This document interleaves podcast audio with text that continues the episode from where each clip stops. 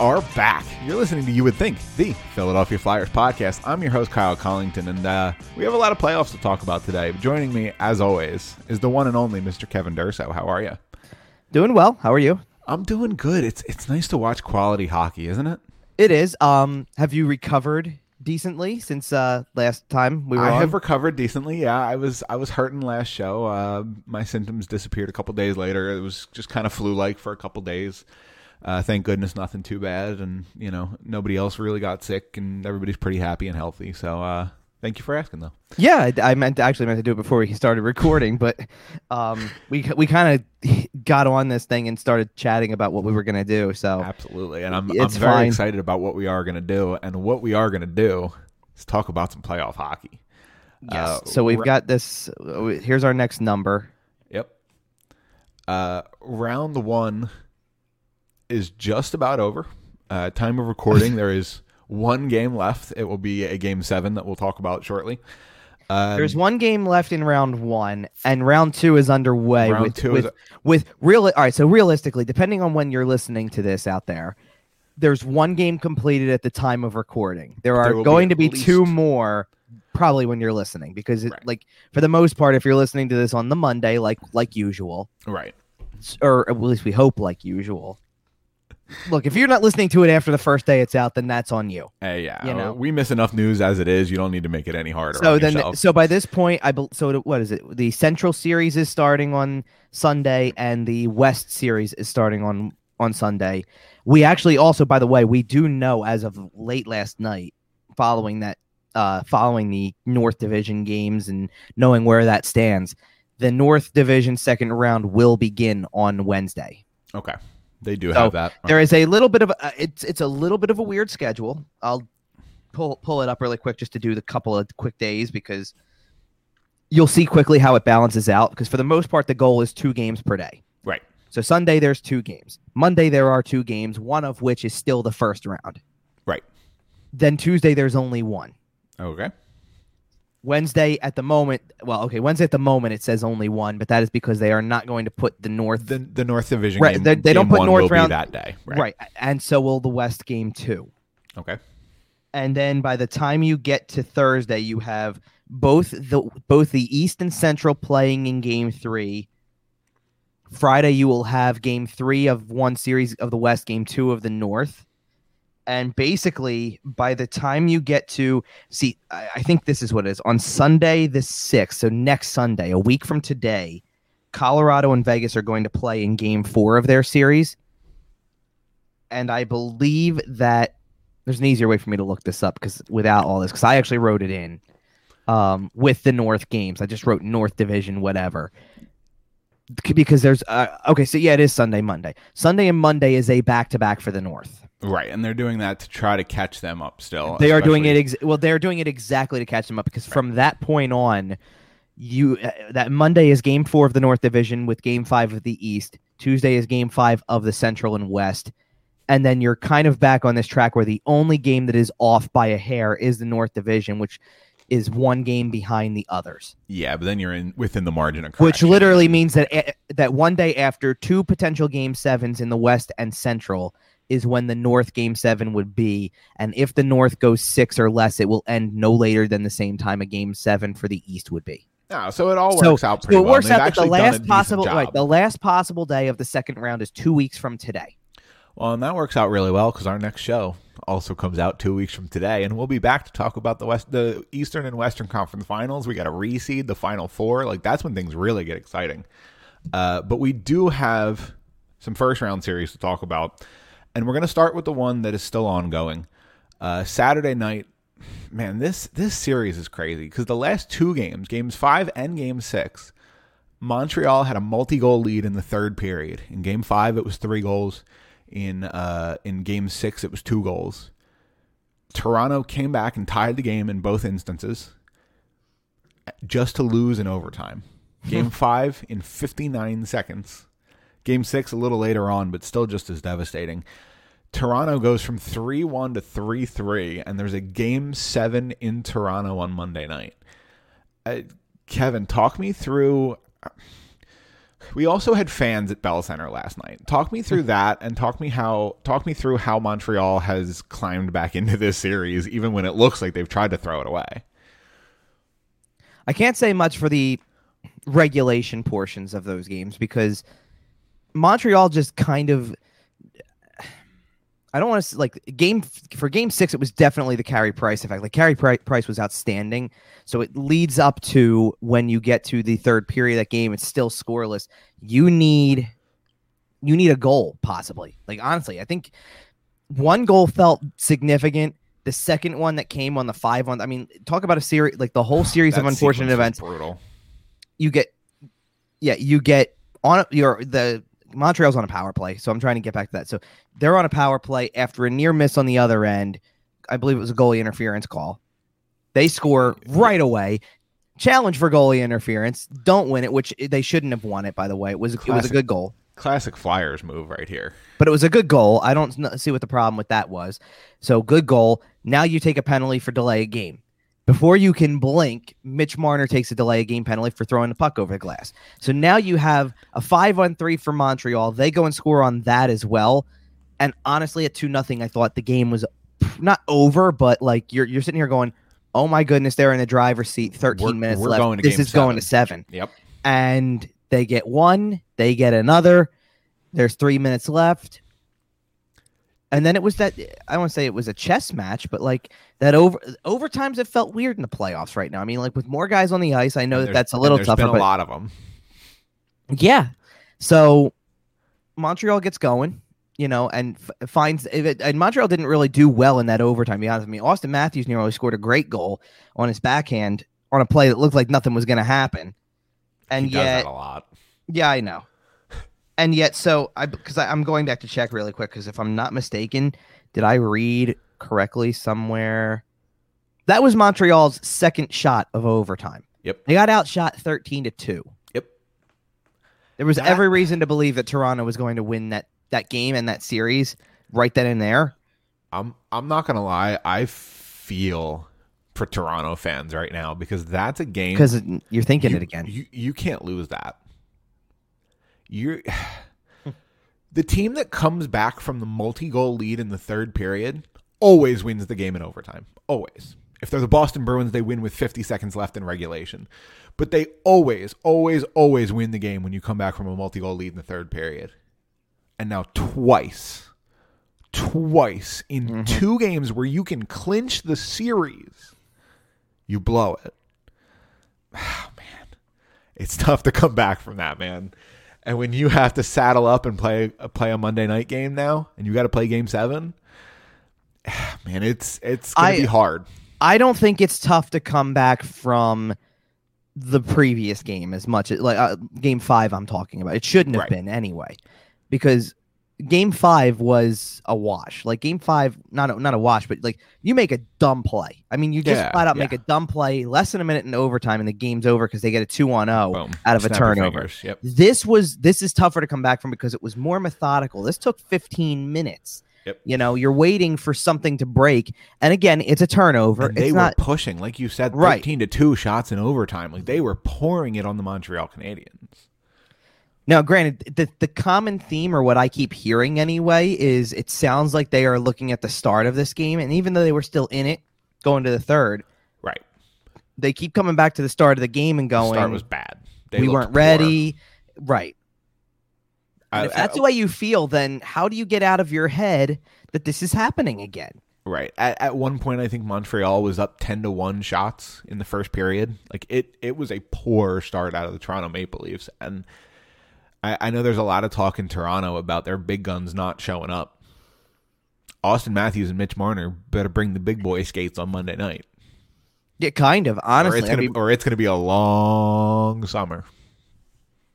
yeah, that's for sure. Um, I wanted to get into something about Toronto specifically because I keep getting, I want to say keep getting surprised, but okay.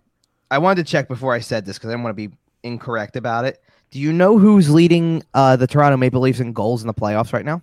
Is it Zach Hyman? Um, no, actually, Zach Hyman only has one. Oh, does he? Okay. Uh, who is it? Okay, maybe not so much of a surprise. I was going to say it was a surprise, but um, William Nylander has Okay. four. Yeah, he's been excellent. Do you know who's second? Oh no. Uh, Morgan Rielly. Uh, not bad. He only has one as well. There's okay. In in fairness, by the way, for for you to be guessing these Is the names, number two. Like they have two goals. no, it's it's three. Okay. But there's o- there's only three players with two or more in the series though. So if if, if that makes it any easier, you know what I mean. Yeah. But what I'm saying is, is that you could be guessing Right. a lot of people. Like Morgan Rielly is not a bad guess to say, "Oh, what a surprise! He's second in goals in this Right. round." That's fair. But he's got one like half of his teammates. Like there's no difference between him or T.J. Brodie or Zach Hyman, who you've mentioned. All right. So who is it? Jason Spezza. Jason Spezza. I cannot believe the kind of series he's having. To be honest. I'm not gonna say he looks like Ottawa Senator Jason Spezza because that's oh, that's what he's I- reminding me. No, he's reminding me of it though. he certainly looks very good. He, man, that team. There are some players on that team who have turned back the clock. Like we're talking about the young kids not really producing. Matthews, Marner, uh, Nylander has been. So Um, who's the um? All right. So who's the other player Joe who has Thornton. who has more than one goal? Oh no! Oh, I'm sorry. I thought you were asking the other player who looks like he's turned back the clock because it certainly looks like Joe. Oh no no no no no! There's only one other guy. So then, who's the other guy who has more than one goal for Toronto in the series? Okay, so this is my only guess. It's not Wayne Simmonds, is it? It is not. Wayne Simmonds does not have a goal. Uh, not yet. He will. I Listen, would. if You the know Montreal what? I wouldn't be surprised. If the Montreal Canadiens lose this game, Toronto goes through. Wayne Simmonds will score a big goal at some point.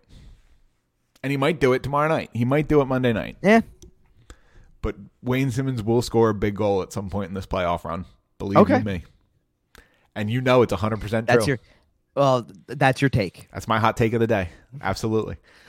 well, Uh, now all right. we'll all be glued on Monday night to see if Wayne Simmonds scores a big goal. So, real quick, who you got in game seven? Oh, did, did you want me to give who the other guy was first? Oh, yeah, yeah, yeah, yeah, yeah. Jake Muzzin. Okay. No, but here's the reason I'm bringing it up. Okay, Nylander's not maybe a huge surprise, but Jason Spezza, who is, hang on, who is 37 years old. 80s, 84. Okay, Broad's joke is 94 when we do open ice hits. He called him a 90. He said 94 year old Jason Spezza, and I so last show I brought that back, and then turned around and said, "So how old is Joe Thornton if Jason Spezza's?" 104. I said nine. I said he's his jersey number. I gave him 97, Okay. but that's fine. But the point I'm making is, is that okay? So your top three scorers in the playoffs so far are William Nylander, which is fine. Nylander's had a great Top series, six, power play one. Right. Yeah, go for it. but Jason Spezza and then Jake Muzzin and then a bunch of guys with enough. one. Auston Matthews is at one. Mitch Marner is at the same number that Wayne Simmonds has. Not good enough. And I mean, and and look, pass to John Tavares, obviously, who lasted half of a game. yeah, yeah, that situation. Whew. But the other two, I mean, Joe Thornton has a goal in this series. Mitch Marner does not. Yep. It's not good enough. And, Alex Galchenyuk has a goal in this series. Mitch Marner does not. You know, man, and eh, and that's not me trying. trying. And I'm not trying to pick on those guys, but at the same time, welcome to the playoffs. Because I mean, I guess I'll answer your previous question really fast because then I'm going to hit the button to go to the next series because it's all going to be in the same conversation. Like Yep. it's literally the same story to an extent. Yep. So, boy, this is tough. I'm gonna st- uh, look. I'll stick to my guns because I made the prediction I did, however many weeks ago. So I'll say Toronto wins it because I had I had Toronto in six. It very well could have gone that way. It didn't. I'll take Toronto in seven in this case. Um, I I, I will say this. I will say this. I I I've written down predictions for the other like for the second round series except for the Toronto, Montreal, Winnipeg series whoever gets there, you know, and whoever Right. plays. And I'm still not going to do it because I'm having second thoughts about what I originally thought. I'm gonna I'm gonna say this. I also picked Toronto a couple of weeks ago when we did our playoff predictions. I'm out. Carey Price ain't losing this game. Okay. Uh, the only reason that I am is now you now you have to go from even just in that small sample that it was. You have to go from building with fans to building with no fans. I think it's harder to get up. I think that's fair, but I That's the only that is literally the only reason. man, I don't I don't know who that favors though. I don't know who that jarring shift favors. Right? We've seen Matthews and Marner look uncomfortable. I still think there's something about the familiarity in your own building. Like it's taking me back to like it's taking me back to the comeback they made against Columbus before they ended up losing the series anyway, where it's like you're down against it. That game was in Toronto, and you Yeah. find a way to pull stuff out. You know, And then you still found a way to lose Mon- the series. here. All right, but here, here's kind of also why I'm leaning this way. Montreal cannot afford, I don't think, another game like this one. I don't think you can afford another nothing nothing into the third period type of game where, or or or in that vein where you're relying on Carey Price to allow one or fewer.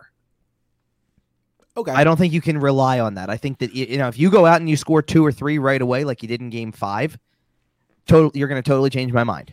But but I feel like that's the like that was the game we got in Game Six. No scoring. They do get a lead. When they did get a lead by that point, with the way the time was, yeah, it looked like they could rely on it. There's just there've been too many strange bounces in this game or in this in this series, I should say. Yeah, and I get what you're saying.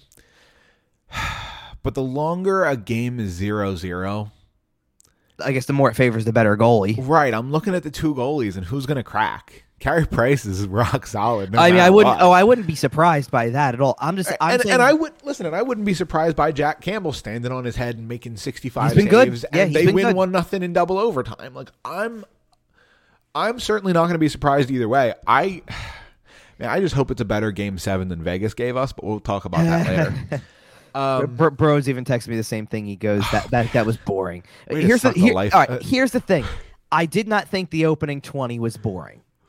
right? No, me neither. The first period was like, "Oh, look, Vegas scored, okay," and then it was, "Look at this late goal by Minnesota. We got a game here." We'll talk about this in the Vegas. I know. We got we got to stay on topic So, here. We're gonna get all right, lost. Be Do- here am forever. I- is that it? Then are we done with this one? We move uh, well, on. who you got? Who you got in Game Seven? You got Toronto. I'm gonna Yeah, I take I'm Montreal. s- I'm, gonna I'm the sticking hot with hand. Toronto, but only because, like I said, I think that uh, here's here's honestly here's honestly the truth. All it's going to take is a goal by Toronto to go up one nothing in the first ten minutes, and I feel like you're. I don't want to say that means that, that that doesn't mean they're winning, but it, Right. it- that indicates to me that it might be a four three kind of game, and I don't know that I want Montreal in a four three type game. If flip side, a Montreal goal in the first ten minutes might Makes break you- the oh, Leafs you directly in half. It breaks the Leafs directly in half, especially if Carey Price looks good. Montreal in seven. Uh, either way, the winner of that game will go on to face the Winnipeg Jets for some reason, who are not only in the second round, but have the benefit of a long rest after sweeping the Edmonton Oilers. Uh, depending on who you ask, that's not a benefit, but okay. Well, sure. Uh, they get the technical benefit of a long rest. Okay, because uh, without again, without trying to jump too far ahead, Right. there's another series that has the exact same scenario: a team that swept and a team that had to play seven. And I forget where I saw it. It's been bouncing around on Twitter before. Someone has put it out there that the teams that play the seven game series have tended to win the follow up over the team that sweeps. Right. Now, Now, I, I don't know if that's the case round one I round don't two. think that I don't think that's the case in this series, I- or, or maybe or I think I think that could be the case in a series like this. I should say. I don't think that's the case in the other one because I think there's too much talent. I think you're just putting too many like too many good players on the ice at the same time for it to be one way or the other. Like I can't be surprised by that result. Like Right. like I think you need to look at it and go, I'm going to be surprised if the team that swept gets beat by the team that played the seven game series. There is none in the other series when we get to that one. There like there's two really good teams. This is a little bit different because this is this is weird. This is Winnipeg wasn't supposed to be here, and Right. is and I swear I think the only reason they're here is because of the fact that they were the underdog. Nobody gave them a shot. Here they are. Look at look at where they. are. Uh, let's not say that's the only reason.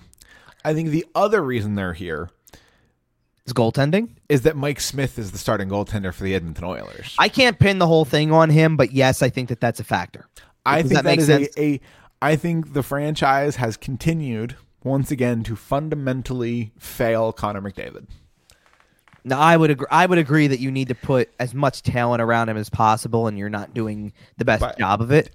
you don't need like even if you can't put as much talent around him as possible because I get the salary cap exists and you have some bad deals from you know Ken Holland and you know or from from Peter Chiarelli and Ken Holland's doing the best. I get that.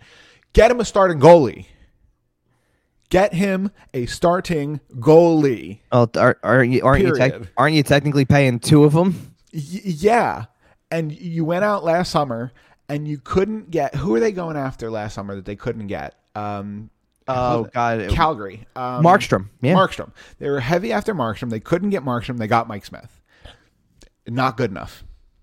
Not good enough. Trade somebody. Get a better goalie than Mike Smith and Mikko Koskinen, who you're paying three million dollars a year, or four million dollars a year, whatever it is, for the next eternity, because you let your GM sign a contract two days before you were firing him. But whatever, that's a whole nother organizational failure in Edmonton.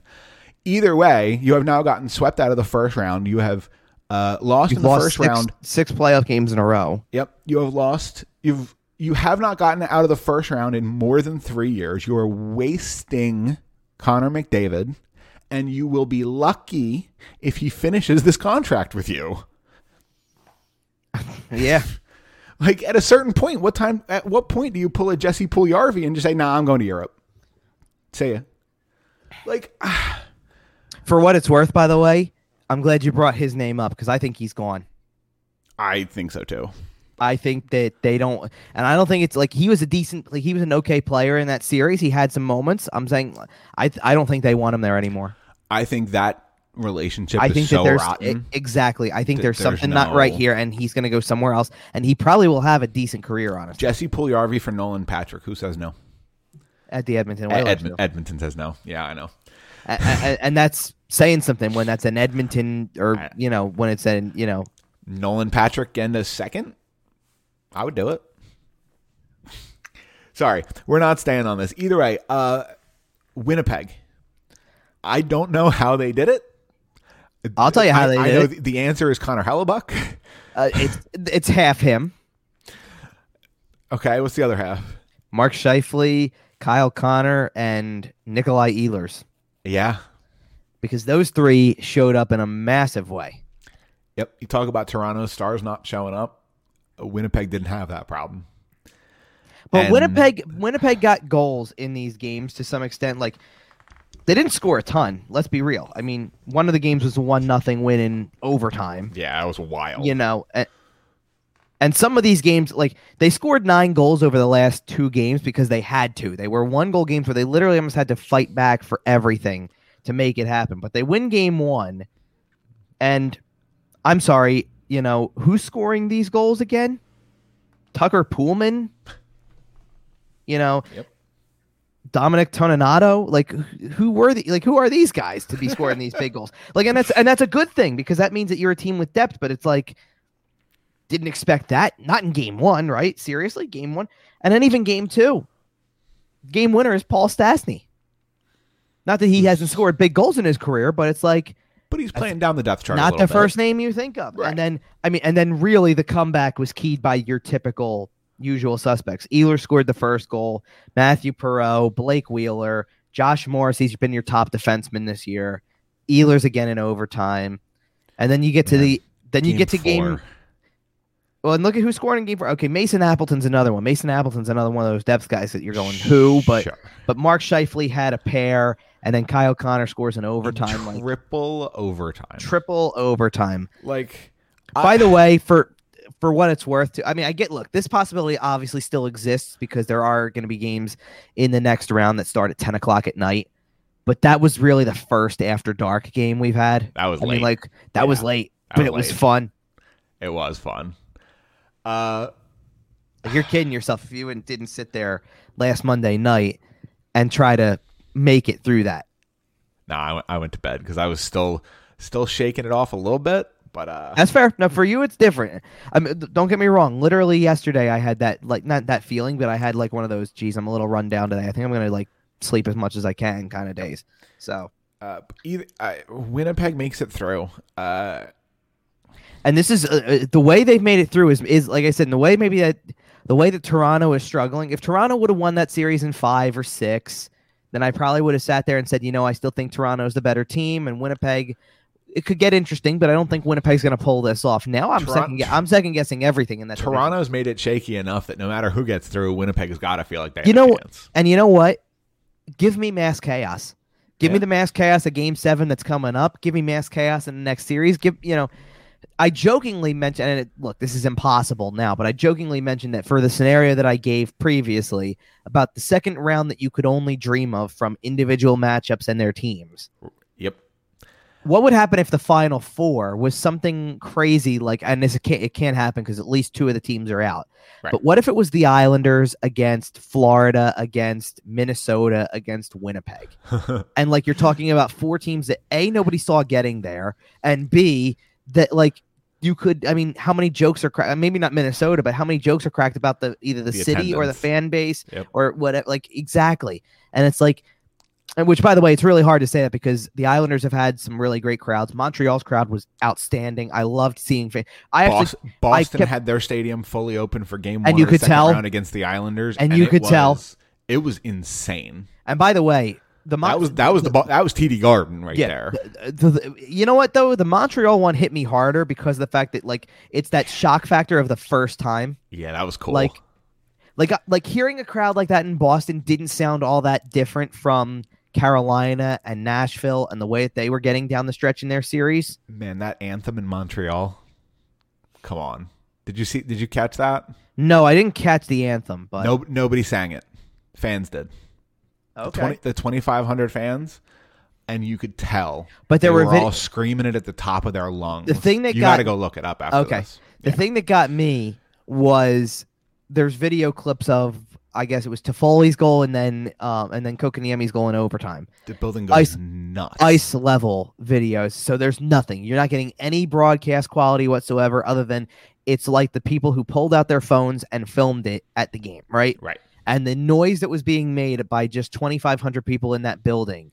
And I'm sure that, look, I'm sure that like all these places when they were still doing even 5,000, you're pumping in a little bit of noise because you want to Sure. make it feel fuller than what it is. But it was loud and you could hear real voices and it was Those nice to hear. twenty five hundred sounded like ten thousand minimum, and it was absolutely fantastic to say. It really was. there's almost well i guess i guess this wouldn't be the case in winnipeg specifically but there's part of me that would love to see montreal win the series so that seven out of the eight left are bringing fans into the building That would be cool. you know because it, it's becoming and I, I said this on open ice hits earlier this week it's not it's not that the bubble was a problem or that it didn't produce good games or anything like that but it for what it was in the moment what it had to be it was perfectly done was it was done well it was done very well It but was great. th- this was missing. This was so missing, and There's something special about it. no, and and you know what? In fairness, too, something that I want at least wanted to bring up, and we look, look, we're a Flyers podcast. We don't have Flyers news really to get into right now. There hasn't been a lot going on. Ugh. Yeah, but so, so here's but here's my point. We've had a lot of discussions over where do you go from here with the team, and and how do you cure apathy, and uh, right things like that, right? If you're not looking, and I guess I don't want to try to not say like to segue too far over to different series and things like that. But if you're not watching, because we know Canada comes out for these things. Absolutely. If you're not watching, Col- uh, if you're not watching Colorado, if you're not watching Carolina, if you're not watching Nashville and seeing how they pack them in Vegas, how they pack them in, and the energy inside of those buildings, you should be taking notes. You should be taking serious notes. it's it's been a long time since we've seen buildings rocking, and it's good to see buildings rocking again. Like you, even with the limited fans, you know, buildings Right. would get loud, and you had some crowd, and blah blah blah. There's not a team. there's not. There's not a team left in the first in the or in the second round. I'm sorry, that made it through the first round. That's left in the second round that we're about to talk to for talk talk to talk about. I'm having a rough one so far. It's okay. talk about in the next like little bit on the show. Yeah. Pick pick a division. West, Central, East, doesn't matter. We're going to talk about all three of them coming up here. And there's not a team left in there that I probably haven't been able to make a comment on where I go, crowd's awesome. Listen to this place. Listen to the way these people are going nuts. You know, I said it about Tampa when they were clinching. Ta- both of them, Vegas and Colorado, have both been good. And then you just mentioned Boston, which is like, oh yeah, look at what happens when Boston goes from twenty five percent to to crank the dial up. right. We I I had already mentioned the Islanders because when the Islanders clinched, it was crazy. Yeah, and I, I wonder if we look back postseason. I'm curious how much crowds mattered here, right? Like we saw it we saw it matter in Nashville. Like I'm convinced Nashville won those two games in Nashville because of that crowd, and we'll talk about that when we get there. but I, It, helps. matters. It matters, and I'm pretty sure Montreal won that game last night because of that crowd, and and we were kind of talking about it a little bit in the pregame. There's hard, yes it's hard to lose that game. there's a yes and no factor to me though because every game we're talking about whether it's the two that nashville won in nashville or the one that montreal just won in game six th- these aren't games that didn't in, like they all three involved overtime and all three kind of involved a team that was in front get, like montreal played from in front nashville Right. for a time played from in front you know that they had to kind of come back from that Yeah, and right. that to and as much as crowd noise and all that makes a difference you have to be a good enough team to come out and win those games when your back is against the wall and you know you like like Montreal or uh, I'm sorry Nashville had to know going into the series when the series shifted over you got to win these games or it's over Yeah. Pro- especially you know game 3 for sure but game 4 too just to make it even more of a series Right. You Yeah, know? like game three wasn't a must win, but it was kind of a must win. And then game four, if you want to have a chance to realistically win the series, it's kind of still a must win because going back to Carolina down 3 1 is a death sentence. well are we done with the Winnipeg Ed- Edmonton at Uh, this point Yeah, real quick, who you got in the next round? If if Toronto makes it through and plays Oh, I see. I, already- see, I already gave you my answer. I'm not. oh, did I- you? Yeah, my answer was I don't have one yet until I know who's Okay. going. Okay. Well, Because- listen, I'm gonna take the winner of the Toronto Montreal series All right. over Winnipeg, no matter what. All right, so here's where I'm at. I was leaning that direction, so to speak, because I firmly believed it was going to be Toronto. Even if Toronto wins, I'm not convinced. Okay. Like, if Toronto, even like even if Toronto wins the series, I Squeaks think through, Winnipeg yeah. is. I think Winnipeg is sitting here waiting for something, Okay. You know, and and kind of knows what they're waiting for. Well, uh, speaking of things that we're waiting for, I have been waiting for this series, man. Essentially, since the Oh, this one? divisional, essentially since the divisional schedule got released in January, I looked at this division, this Central Division, and went, "Oh, top two teams there are probably going to be Colorado and Vegas. It sure would be nice if they met in the second round of the playoffs." That came it, that came dangerously close to not happening. it sure did, but here we are. and here's but there's here a we are re- five months later, and we got this series. but there's a reason why it dangerously came close to happening, and it and it shouldn't have been this way. No, Well, no. uh, okay, no, Minnesota listen- was fantastic. okay, hold on a minute. So let me clarify that. It should have been this way because I really thought Minnesota was going to give Vegas a run for their money. I You had, did. I think you I, predicted six or seven games. I said seven. Yeah. I said Vegas and seven, and I hit did. it on and I hit it on the nose with that one. There were a few I hit on the nose actually. I mean, if I'm going back, I think you had Colorado in four or five, didn't you? I well here hold on. I all right. So I struck out in the, in the north because I had Edmonton in six, which did not happen, obviously. Listen, I, I- don't think anybody outside of Manitoba had the Jets over the Oilers at But all. and in fairness, I had Toronto in six. It could have been Toronto in six. If it's Toronto in seven, I don't care. It's you feel enough. pretty good about that for sure. Like if it's Montreal, I did not have Montreal, and apparently, but based on some of the things I've seen on Twitter, neither did a lot of other people who do what I do because, like I the mean, whole. the Leafs are a top five team in the have, league. The have you seen the whole? ha- have you seen the like the ESPN staff? like- no, but I believe it. Like the ESPN staff did something where it was like I think three people picked the Jets and nobody picked the Canadiens. Eh, Well, no, because why would you, man? phew. And that was like of a list, and that was a list of about like fifteen. I know we're already off this series. People criminally underrate playoff Carey Price. Yeah, they do. So for what He's it's still so for- good. Yeah. All right. So for what it's worth, back to Colorado Vegas for a moment. Yes. Yeah. So yes, the Vegas series, I hit. I hit the prediction dead on. Uh, there are two others that I hit exact with the winner and game total. Okay. There's two others beyond that where I had the team right, not the games right, but I was in the ballpark. Not bad. Not bad. And um, and one that I don't feel so bad about being wrong. Like I like obviously I sit there, I look at the um, Edmonton Winnipeg one, and I go, yeah, I couldn't have been more wrong about that. But who saw it coming? Nobody. The other one I don't feel as bad about, and we'll get into it when we get to the East stuff. But that was one of the other ones I had wrong. So let's get let's stick to Vegas. Yeah. That was it was a great series. I liked a lot about it. I was I didn't expect anything different from Minnesota to be honest. I knew it was going to be a dogfight. It was going to be a tough series. It was going to be one of these, you know. If only Game Seven was better. Um, I th- do you want to know my honest opinion on that? To be honest with you, Okay.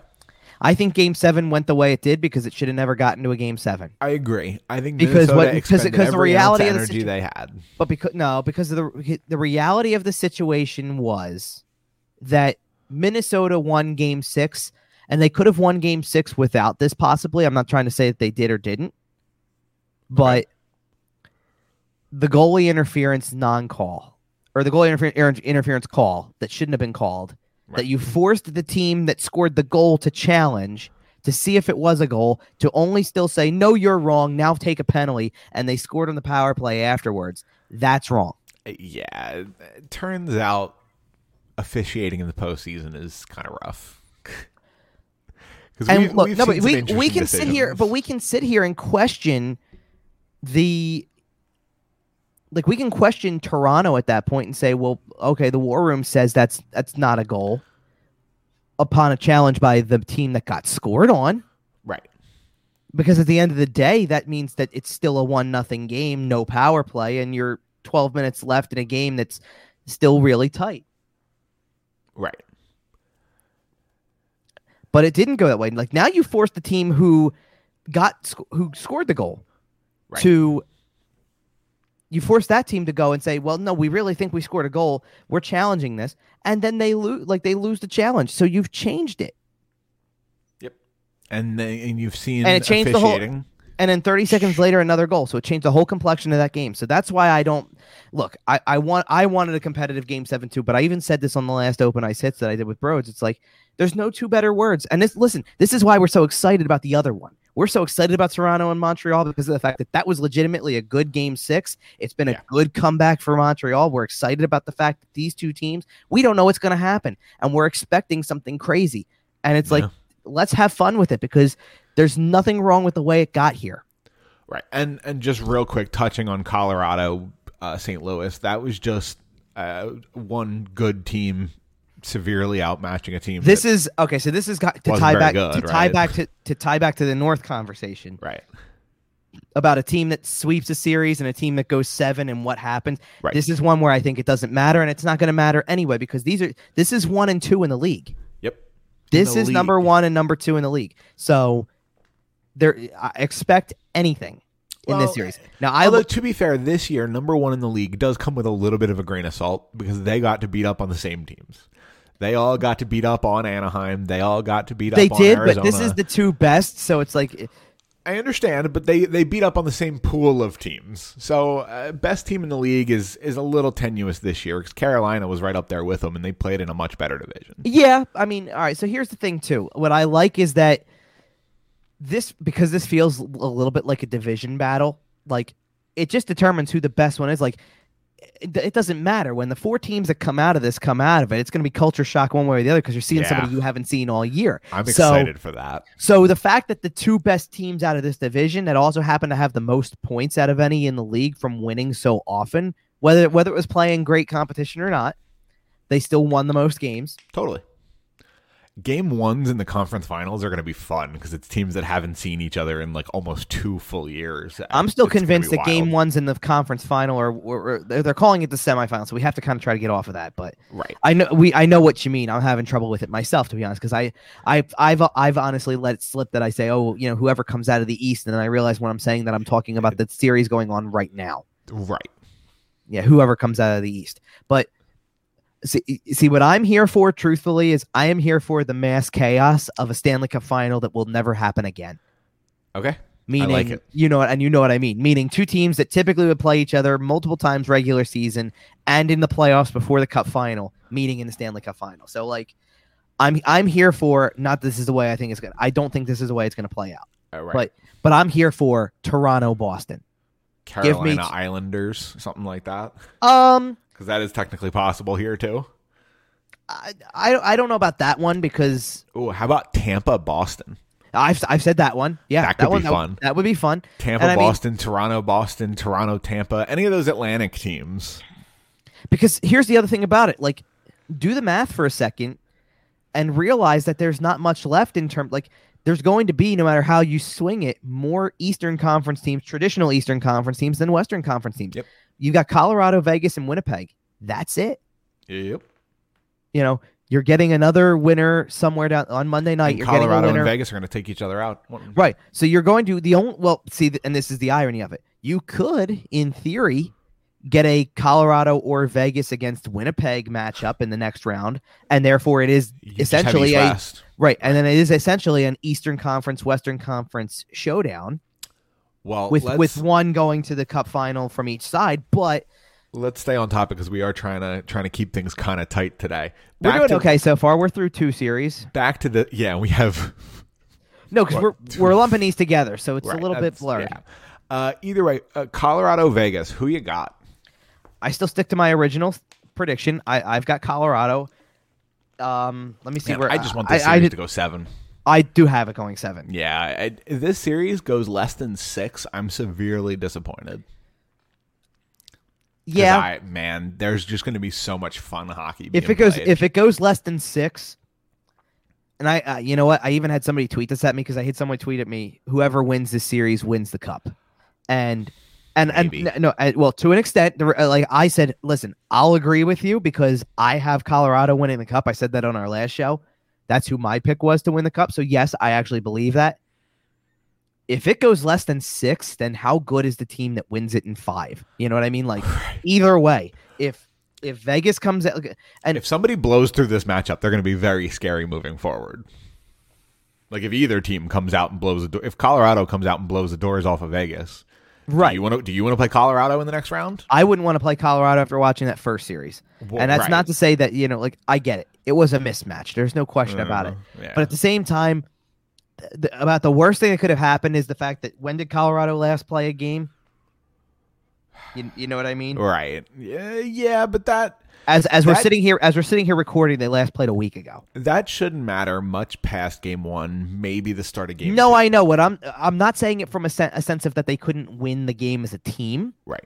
I'm saying it from a sense of you had three guys who are really good hockey players rolling in that series, You and did. now they kind of had to sit on the shelf for ten or for seven days. You That's know, fair. That's that's the only reason. It has less to do with I think I don't think that they're they're going to come out and struggle as a team in game 1, but I want like is it going to take a game before we get Nathan MacKinnon back to what he was putting up 5 goals in 2 games? You know. does does Nazem Kadri play in this series? Wow. Um well how Yeah, much So what, what was just he to catch any listeners missed- up who may or may right. not have missed it. Uh, Nazem Kadri was suspended eight games for absolutely braining Justin Faulk. Uh, Justin Faulk, right? Yep. Okay. Absolutely braining Justin Faulk. It reminded me a lot of the uh, the Tom Wilson twenty game suspension hit on Oskar Sundqvist. ironically the same team. Uh, right. It reminded me a lot of that hit, and Nazem Kadri, uh, who everyone is aware has a little bit of a playoff reputation, got suspended like a repeat offender, even though he's technically not. Isn't it funny how that works? He see my answer was he got suspended like somebody else should have, but that's we're, well, that. that's that's the comparison I'm drawing. well, we're past we're past that because that guy's Yeah. not playing hockey right now. So Right. Either way, Kadri got eight games, which in the playoffs is an eternity. all right, so so he far served two of those games. okay, he served two and he's appealed it, which Right. means that even if they cut it like so he, he- well, hang on a minute. Then I'll answer your question. Yes, he plays in this series. Because if it goes because if it goes 7 games, he's in, Well, if it goes seven games. which I think it might. Like I have it going 7, so yes, he'll play in the series if that in that regard, but also I Can you imagine? They go six games, they're tied, they're going to game seven. I can see I can Colorado see gets him to draw Kadri back in. I can see him coming back for game 5. Okay, Like I, I he see him served coming four back. more I could see him coming back for game seven and getting himself suspended again. I can't go that far with you. if he if he does anything, if he does anything close to being worthy of a suspension in game He's 7, done. he might not play another game in the league. Uh, Right, he might. Yeah, If it, literally if it happens twice in 3 weeks when you served a suspension for half of that, you know what when I mean? when Like, you haven't completed a playoff series since the Toronto Maple Leafs lost to the Washington Capitals, in, I think 2015. I think that's, That's the not- last time Nazem Kadri finished a playoff series. He got suspended twice against the Bruins. right. I, man. Um, either way, I this is going to be a good series, and this Yeah. is something that I'm very very excited about. Uh, I am also if not for the if not for the fact that we're going to do another show in 2 weeks and be right back on with like and, and 2 weeks is exactly when we said like there's only going to be one game left. I would Right. say the series is still going to be going on when we do another show, but it's not because it'll end. It should end. it'll like end the day night. before. Yeah, perfect. Absolutely perfect. Uh, so that this is a series I've been excited about for a very long time. I talked about. Oh that. yes. but a series that I'm probably more excited about currently, just because, man, this is gonna be a good series. Carolina Tampa. Talk me through this. How'd we get here? Did you give a pick for the uh, other one? Oh, I guess I didn't. I Uh, that's what I thought you were building up Yeah, well- towards and then oh yeah, no. Um, oh man. So I think it goes seven games. Okay. Vegas has the home ice. No, uh, it's Colorado. Colorado. has home ice. I think that's going to be the difference. I think Colorado in seven. Yes, you're on my side. Cool. I, and I'm not. I'm not saying that because I think they're the better team. I think these teams are so razor close that it's it's coin flip. The reason why people believe that of these two teams, this could be the cup winner is because of the fact that if you can get through this one, you're already battle tested enough that you should be able to get through two more rounds. You know, Things And are look, get there's- crazy. nothing is a guarantee, but these two teams are loaded with talent. Well, if you think about it, um, the team that comes out of Canada, like um, say Montreal wins, and you have Montreal Winnipeg, Mm-hmm. then the winner of this series is gonna get to face that team no matter what. We also still don't know, by the way, you know, we aside from not knowing one of the two teams that are going to play in that North Division final, Right? we don't know what the procedure is following that series. We don't in terms of protocol and. Tr- I, I mean. I, look, I think I, kn- I think I know where we're heading with this because I don't think they're going to just sit there and say, "Hey, by the way, we can bring a team north of the border." I, th- I think the two Canadian different times. going to come over and just stay here. Well, here's the thing: if it, no matter who it seems to be at this point, it seems like a pretty safe bet that whoever that is will probably start on the road. Yeah, yeah. Just unless it's Toronto and yeah, right, Unless it's something like Toronto, Tampa Bay right. in the middle, then yes, I think it's a pretty safe bet that the two teams will start on the road. If that's the case, then I don't see any reason why you can't just you couldn't pull the team below the border right away anyway. But it's the going back that's the thing. Like it's going Well- back from another city. It's going back from it's going back and saying another team has to come in and play. And if it's the Montreal Canadiens, they're going to fight like hell because Yeah, they are are. getting some gate. Well, either way, that is not a question we know the answer No, but to. that's just, it's interesting. I like we don't know that yet. So I mean, I assume it's going to be right. We may know the come answer to back that here, but by our next show. But one thing we will know the answer to by our next show is who wins the series between Tampa Bay and Carolina. Man, we we touched on Carolina a little bit earlier. It took them two double overtime losses uh, to get past Nashville. Uh, I think the last four games of that series went to overtime. They did, and there's a di- there's a difference for me because you had the two double overtime games, and they lost both of them in Nashville, and it even the series, and it totally changed everything for a little bit. And then I think, if I'm not mistaken, they won the next two games in overtime in less time than it takes to play a regulation over, like a normal regular season quick. overtime. They were like both they, in single. Oh, they were yeah. bo- they were within three minutes both times. Right. One one was like two oh six, and the other one was like one thirty something or something like that. Like it was quick, and and I guess that just shows you how quickly good team, bad team, involved in a game or not. That's all it takes is one little thing to go the right way, and you've got it. Yep. And I think you saw a lot of that in Tampa series too. Uh, when they beat the, the, that series with the Panthers, got nasty. Oh, it Like, did. I- See, that's that's one thing I think that favors Tampa a little bit is that they're battle tested for that. Like they're ready to go They're into fired up to play physical. some playoffs. Yeah, I just They're- really, I still really like Carolina though, just because Carolina has. I don't want like I don't want to just sit there and say like Carolina has the talent because both teams have talent. It's not like it's a talent question. It's just, you know what I really do. You want to know what I really think too, to an extent. okay. Tampa can get it from anywhere at any time, which is what makes them dangerous. Like you, you've got players all over the place. They're putting up points. I never Yeah. question that they have the ability to score When heavy you in a- games. There are when two you areas somebody of to start rattling off Tampa Bay Lightning. Brayden Point will undoubtedly be like the fourth or fifth name they mention, and he Isn't might that be crazy? a top ten I- center, center in the NHL. I turned Like, around. I even insane. I, even said that. I, I said, listen, I think they have the best goalie in the game. I think they have the best defenseman in the game, and then I think that Brayden Point should be higher on the list of forwards. And he's like he's a he's he's a top ten forward in the league to me, and he's probably the third guy you mentioned eh, right among And, forwards. by the way you you mentioned best goalie in the league and i don't disagree with you florida panthers made andrei vasilevskiy So that's human at times that's that's where I was getting with this. Is like that's probably my biggest concern coming into the series is that if you're a lightning fan you're a He didn't little exactly- well, well the y- yes and no, and I'll tell you why. You're a little concerned because you can't gloss over the fact that in this playoff series you had games that were won five to four, lost six to five, lost a game four to one. there were some fire drills in this series But the thing that I take with me at the end is the last one because you won the last game for nothing. he closed the door He really shut the door, and and he really shut the door And that's the thing. Like, so I look at that and I go, if that's him getting into the right rhythm now, like if you know, like you can't deny that the first three games of that series were a lot about the physicality and the hitting and the hatred of these two teams.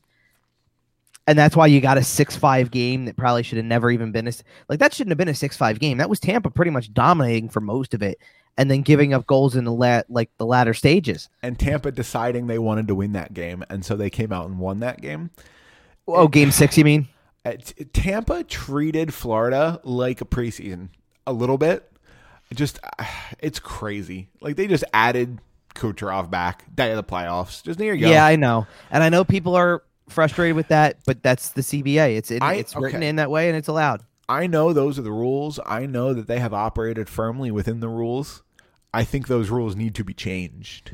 Well, there's a, there's a lot of rules that need to be changed. Right. We've already discussed goalie interference. We've already discussed Some challenges. challenges. There there are plays there are plays that have been suspended, haven't been suspended. We need to talk about.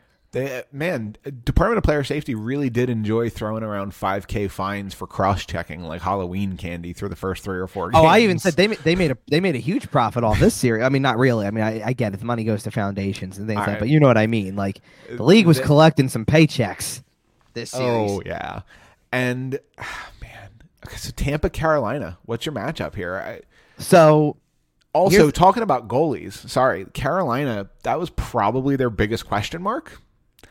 And It Alex Nedeljkovic has been pretty good. He's been pretty good. It's still a question mark to me because this is not Nashville anymore. This is Tampa Bay, and this is right. like it's coming at you from all directions. Like game Steven- one, game one is going to be Stamkos is better than Matt Duchene. a, a different type of player, but sure. Copy pasted all the way down the lineup, though. The Tampa Bay Lightning are Right. just a better team. Game one of the series, which happens to be not even su- it's Sunday evening, which I actually kind of love. I love the five o'clock start today. I yeah, Um, I'm cent- Central Time. I'm looking at a 4 p.m. start and a 7 p.m. start. Ugh, yeah, beautiful. yeah, for you that's great. Beautiful. Um, so here's where I'm at with this one. I want to see how game one goes because if Nedeljkovic looks really good in game one, then I'm gonna level with it and say, you know what? Then sure, they're gonna be, they're gonna do, they have a shot like I think they do in the series. I'm not Like, gonna I- let you get through this show without making definitive choices. I want to pick. Damn it. Oh no, I'm making a pick on. I am making a pick on this. Like I'm sitting here Okay. going. I'm saying game one could change my mind really quick. Okay, Like I I have a gotcha. I have a pick in mind, and a lot of it is based off of. First of all, it's based off of two things. One, it is really really hard to repeat as a champion. Yeah. and and it's not you know again this is not florida anymore and and this is not like going into a team like if you want to try to level carolina to nashville in any way like that w- they weren't the same level teams. Nashville just really put up a fight like can happen in the playoffs I wonder know. if I wonder if Nikita Kucherov not putting miles on his body this season helps your repeat effort because he's just not quite as as ground down, and you kind of have a lot of guys who miss significant portions of time this year, and you might not be as ground down as your normal uh repeat, uh, you know, returning champion, it could i don't know about that i mean right? Because you hear all the time, you, you win the championship, it's mid June. You turn around in October, play a full 82 game season, go to Yeah, yeah, yeah. I- I know You you're That's saying. not really the case this year. You know, it was a 56 game schedule that, you know, a couple of their I mean, players did- hardly played. didn't- didn't stamkos end up missing time still though yeah, he did. so But you know And- what I mean. Just and let's put it in, way, ge- it took- in general, Kut- are they and- better set up than a lot? well and and uh, look for, for nothing else too it took three what was it three games four games for Kucherov to take a slash off the back of the leg in a bad spot and like nearly be who knows what that could have done like like That was that was that was kind of like again like like I said with player safety and things like that and I'm not trying to be like a hey suspend everyone all the time thing but that was pretty clearly a I want to try to end your season again. That was nasty. That was intent to and it was like was look and I get it like, play. like like they're sitting here going well come on he didn't even hit him that hard like there's no padding there and If it was done with intent Listen, if that that was was Tom legit- Wilson, I'm screaming for 20 games, and I'm Right. not screaming for 20 games because I who was it? Was it Anthony Duclair? yes Right, because Anthony Duclair doesn't have the same suspension history that Tom Wilson has, so I'm not exactly looking for 20 games. Anthony Duclair should have gotten a couple of games for that, minimum two or three in my book. Like that is pure, clear as day intent to injure. You are slashing a guy returning from a knee injury on the side of the knee, no pad there. Everyone knows he's there. The NHL doesn't do a good enough job protecting their superstars. This is one of those guys you should be protecting. Anthony Duclair's got to get three games if you're if you're me. well I I that's was neither here nor there. You're right. Like they were out, they're out of the playoffs anyway. Yeah. So But- I I have Carolina in the series. I have I have Carolina. This is one of the few that I'm set. Like I sound like a broken record when I talk about some of these because I've been just going. A lot of them are going to seven. I have this one in six. I was gonna say Carolina in six too. I think we've been doing this show together for too long. We're uh, Maybe. we're in sync here. I think Carolina's got the tools. Again, if if Nedeljkovic wilts under the pressure, Sure, and that's that's the big X factor here. But, but if I that's do the case, can Reimer or Mrazek or somebody else step up and and, And in and in fairness to Carolina too, by the way, one other thing about them, they got to get the power play going because they did not have good power play numbers against Nashville, and this is a you can't lose the special teams battle here. well, Not against Tampa. You not can't. as bad as you can. Like you, you might not be able to, you know, win the special teams battle, but you got to at least keep it competitive. You just can't get your doors blown off. Right. Um, yeah, I think Well, Carolina in six. You know, they're my pick to win the cup. I've been riding Right. them. I, I think they're absolutely the play. I, this is a series that I am very, very excited about watching because I think, I think there's a chance that this is the Carolina Hurricanes coming out party. Well, and let's put it this way too: if you don't, for and there, look, we've said this enough about a lot of stuff when it comes to this team. If Rod Brind'Amour doesn't make you want to run through a brick wall, Oh man, I mean, I'm sure you saw that video by now. He Uh, get they win in they win they win in Hap- overtime in game happy six. birthday, Dad! Yeah, and he go and he goes in the locker room and says, and has has his has his parents on the phone. His it's his dad's birthday, and he goes. He's an older guy, but he sits and he's he's got some health issues, so he doesn't really get to do much. He sits there and watches you guys and supports you the whole way, all the time. He's been your like your biggest fan all year, and you guys just gave him and you know and he and and and in, in his way, I was ready to go fight Ivan Drago. Like he, yes, man, Rod Brind'Amour was fired up, man. He was fired up. yeah, And I can't wait. Man, one of my favorite pictures of all time is him lifting the cup. yeah, I know. You know the picture. It's it's an iconic shot. He's still got all that fire, man. You could see it in that video. There were people after watching that video, by the way, the one after game after game six in Nashville, that were that were literally sitting there saying, like, you don't sign this guy. And look, I know the rumors are out Give the man there. what he wants. right. Give him what he wants. Everything. He wants the coaching staff to stay. Does, let does him he do want ten percent of the team? Give him ten percent of the team. Like I, Rod Brind'Amour is the lifeblood of the Carolina Hurricanes at the moment, He really is. and you could argue that he has been for fifteen years. There you go. Here we are. Uh, one series left to talk about, and we started with a series that had one game left, and we will end with a series that has one game played. And that would be at, at well at time of recording. Again, by the time the show goes up, a couple more games will be up. But uh, the Boston Bruins and the New York Islanders played a game in front of a I- zoo Yes. in in Boston. I feel like uh, I have to- Saturday night. I feel like I have to talk about this as if not not as if game one hasn't happened, but like what I have to do is I have to talk about like I feel like I should just say what I think the prediction was first, and then almost dive into game one. Yeah, go for it. So I have Boston in seven. Okay. I I had Boston and I, I was waffling between five or six. I think they're just a better team. Okay. I don't doubt that. Like Right. I, I think that Boston wins the series because they are. But I have watched enough See, this is the hard I won't say the hard series. This is the easy series to predict and the hard series to predict because they're they're good teams. They're both very good teams. It's an easy series for me to predict because of the fact that all year long I've watched eight game eight games for each of these teams up close, seen what they have, and could really not be surprised by anything they do.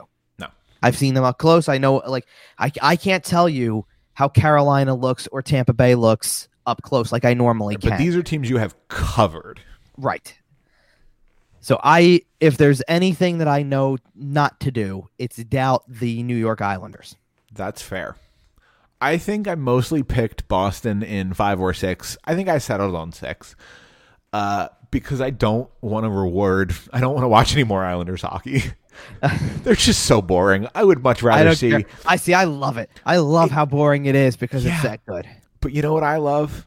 I love watching Patrice Bergeron pass it to Taylor Hall on the power play. Come All right, on. so now. here's so here's the thing with this series, and this is now we're gonna actually tap into game one a little bit. yeah, please.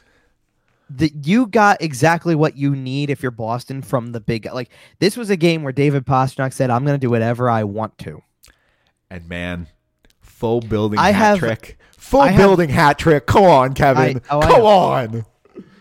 I have never felt more confident in a guy scoring a goal than I did when he got space before the hat trick goal in the neutral zone. I'm like, oh, here it Done. comes. We're done. And he But cut to them and he cut to the middle and the shot again, it's not off his stick. And I go, he's scoring a goal.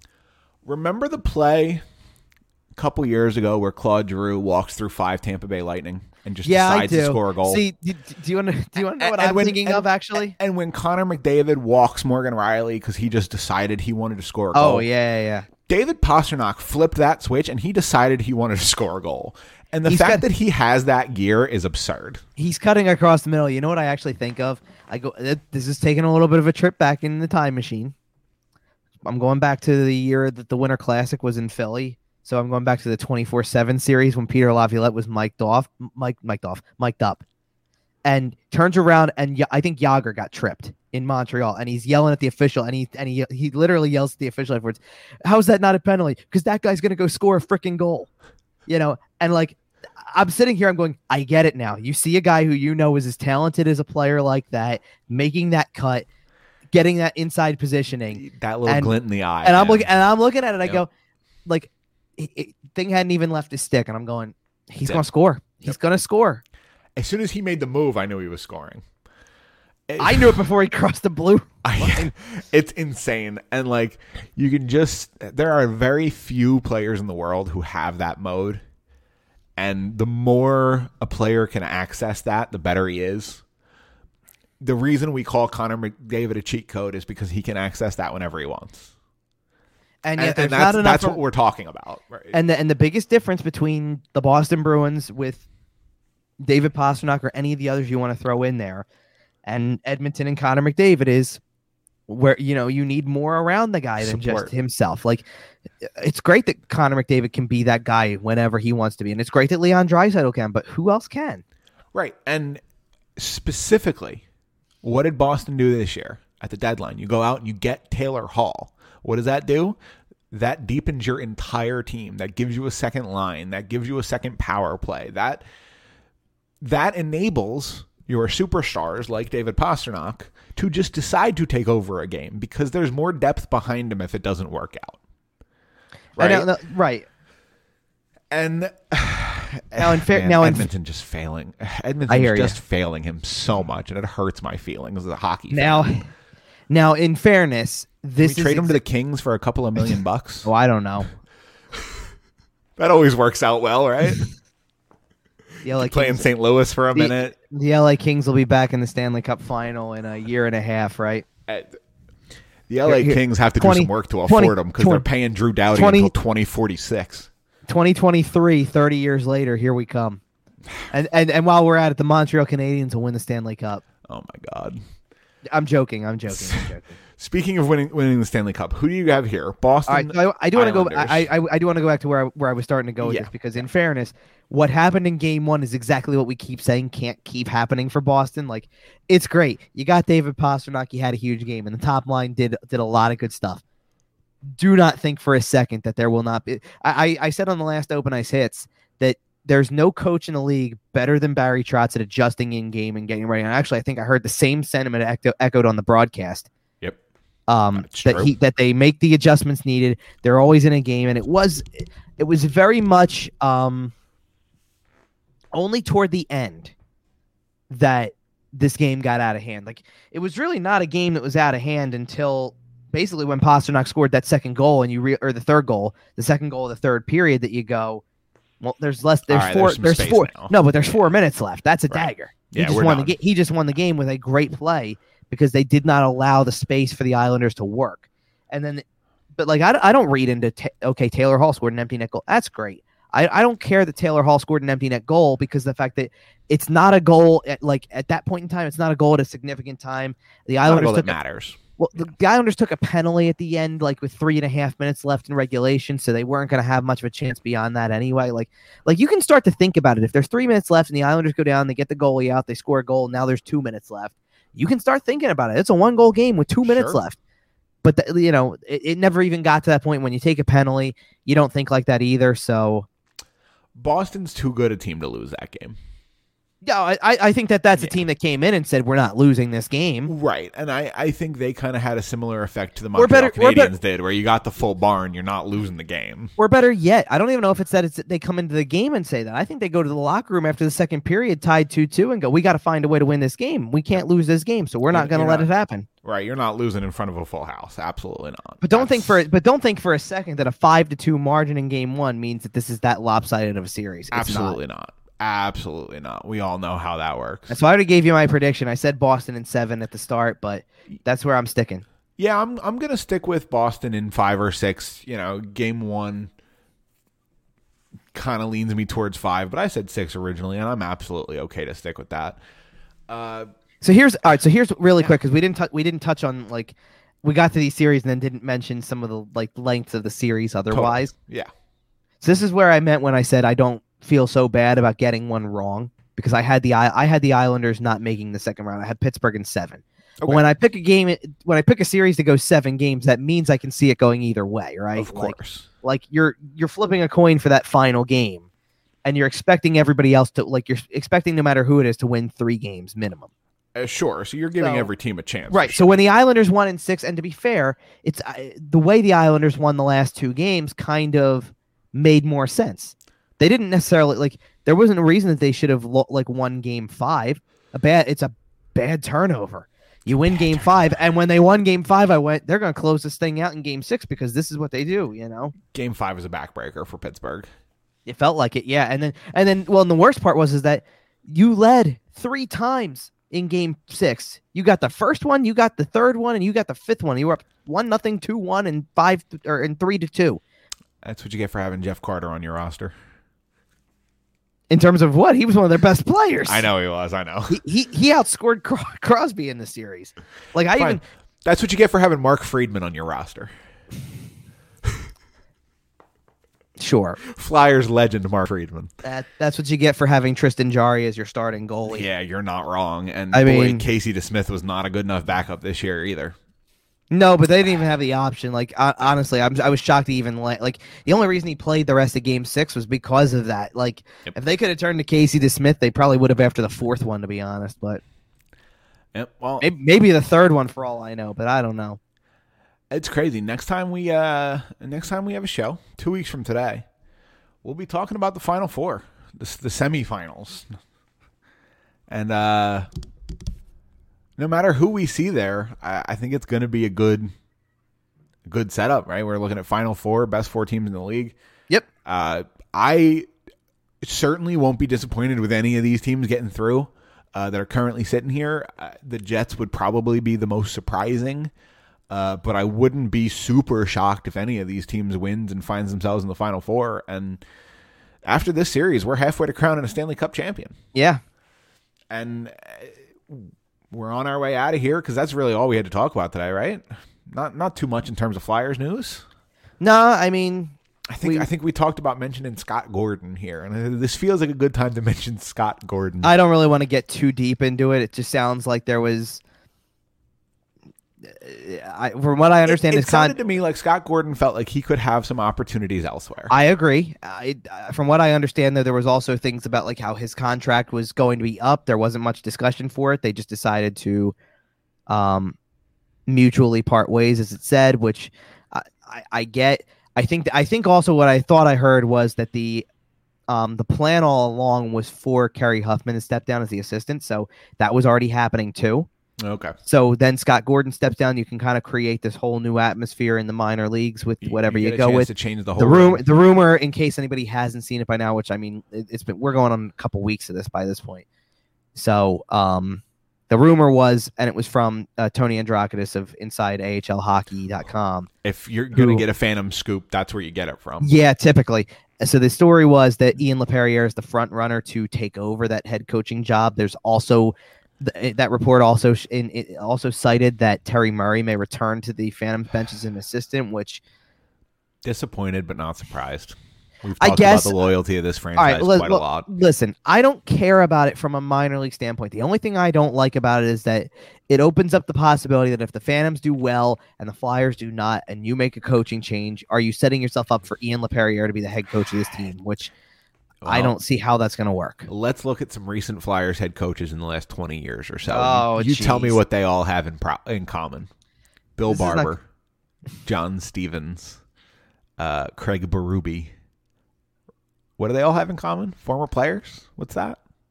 Former players, Organizational ties? organizational Came ties is probably through- more came up- specific. Came up through the coaching ranks, generally speaking, with the team. I mean, Yeah, you can, if you if you really want to get the pattern before. Let's if you say really want to go, I mean, if you really want to go there, Terry Murray was also the head coach of the Fly, Flyers way back when too. Well, there we go. It turns out the Flyers are Terry Murray if not only loyal. Terry Murray has not only coached the Flyers, but then coached the Phantoms within the last like he was the first head coach of the Lehigh Valley Phantoms when they made the move, okay, after and that lasted for like a year, and then Scott Gordon came in. Okay. And the only time that the Phantoms had, have had a different head coach is in that half year that Gordon jumped to the Flyers after they fired uh, Dave Hakstol, and then And you know what? I think he did a perfectly serviceable job with what he had. he did. And not only that, so And he had a team Let- playing out the let's string. for let's sure. put it this way. He- Scott Gordon's got an AHL job if he wants it because anybody out there would be crazy not to hire him. I think he's got an NHL assistant job if he wants it to an extent. I think if somebody was willing to go there, then go Man, for I it. think he But could do some great things for a team behind their bench. I think do you know, do you want to know a place that I think wouldn't be a bad fit for him, and it's not a specific location yet. Okay. You tell me the team that decides to hire Rick Tocchet, and I'll tell you that that's a, there's a fit on that bench. Okay. I don't think that's a terrible idea at all. Now, And, and look, I don't know if Rick Tocchet might have a hard time finding a job, just kind of based on the current head coaching market. But uh, Uh, there's te- well, there's there's teams out there that exist. Like, like do you do you know? Okay, do you want me to put a city on where I think Scott Gordon Sure. could end up? To, I, I, it's unfortunate, but I could see it happening. I think Buffalo, okay. and I don't know if that says as the head coach, as an assistant, but I could see Buffalo. Oh yeah, but that would actually require the Pegulas to pay somebody, so uh, it's probably not going to happen. What do you mean they'd- for him to be head coach? Well, just to pay somebody, period. That would just require them spending more well, money. but they don't have a head coach at the moment, so that's part of it. But like that's uh, look, you're getting. Oh, they're the- certainly not hiring any of the top tier names. They're not hiring torts. Do you think anybody is? Yeah, yeah. It's not going to be Seattle.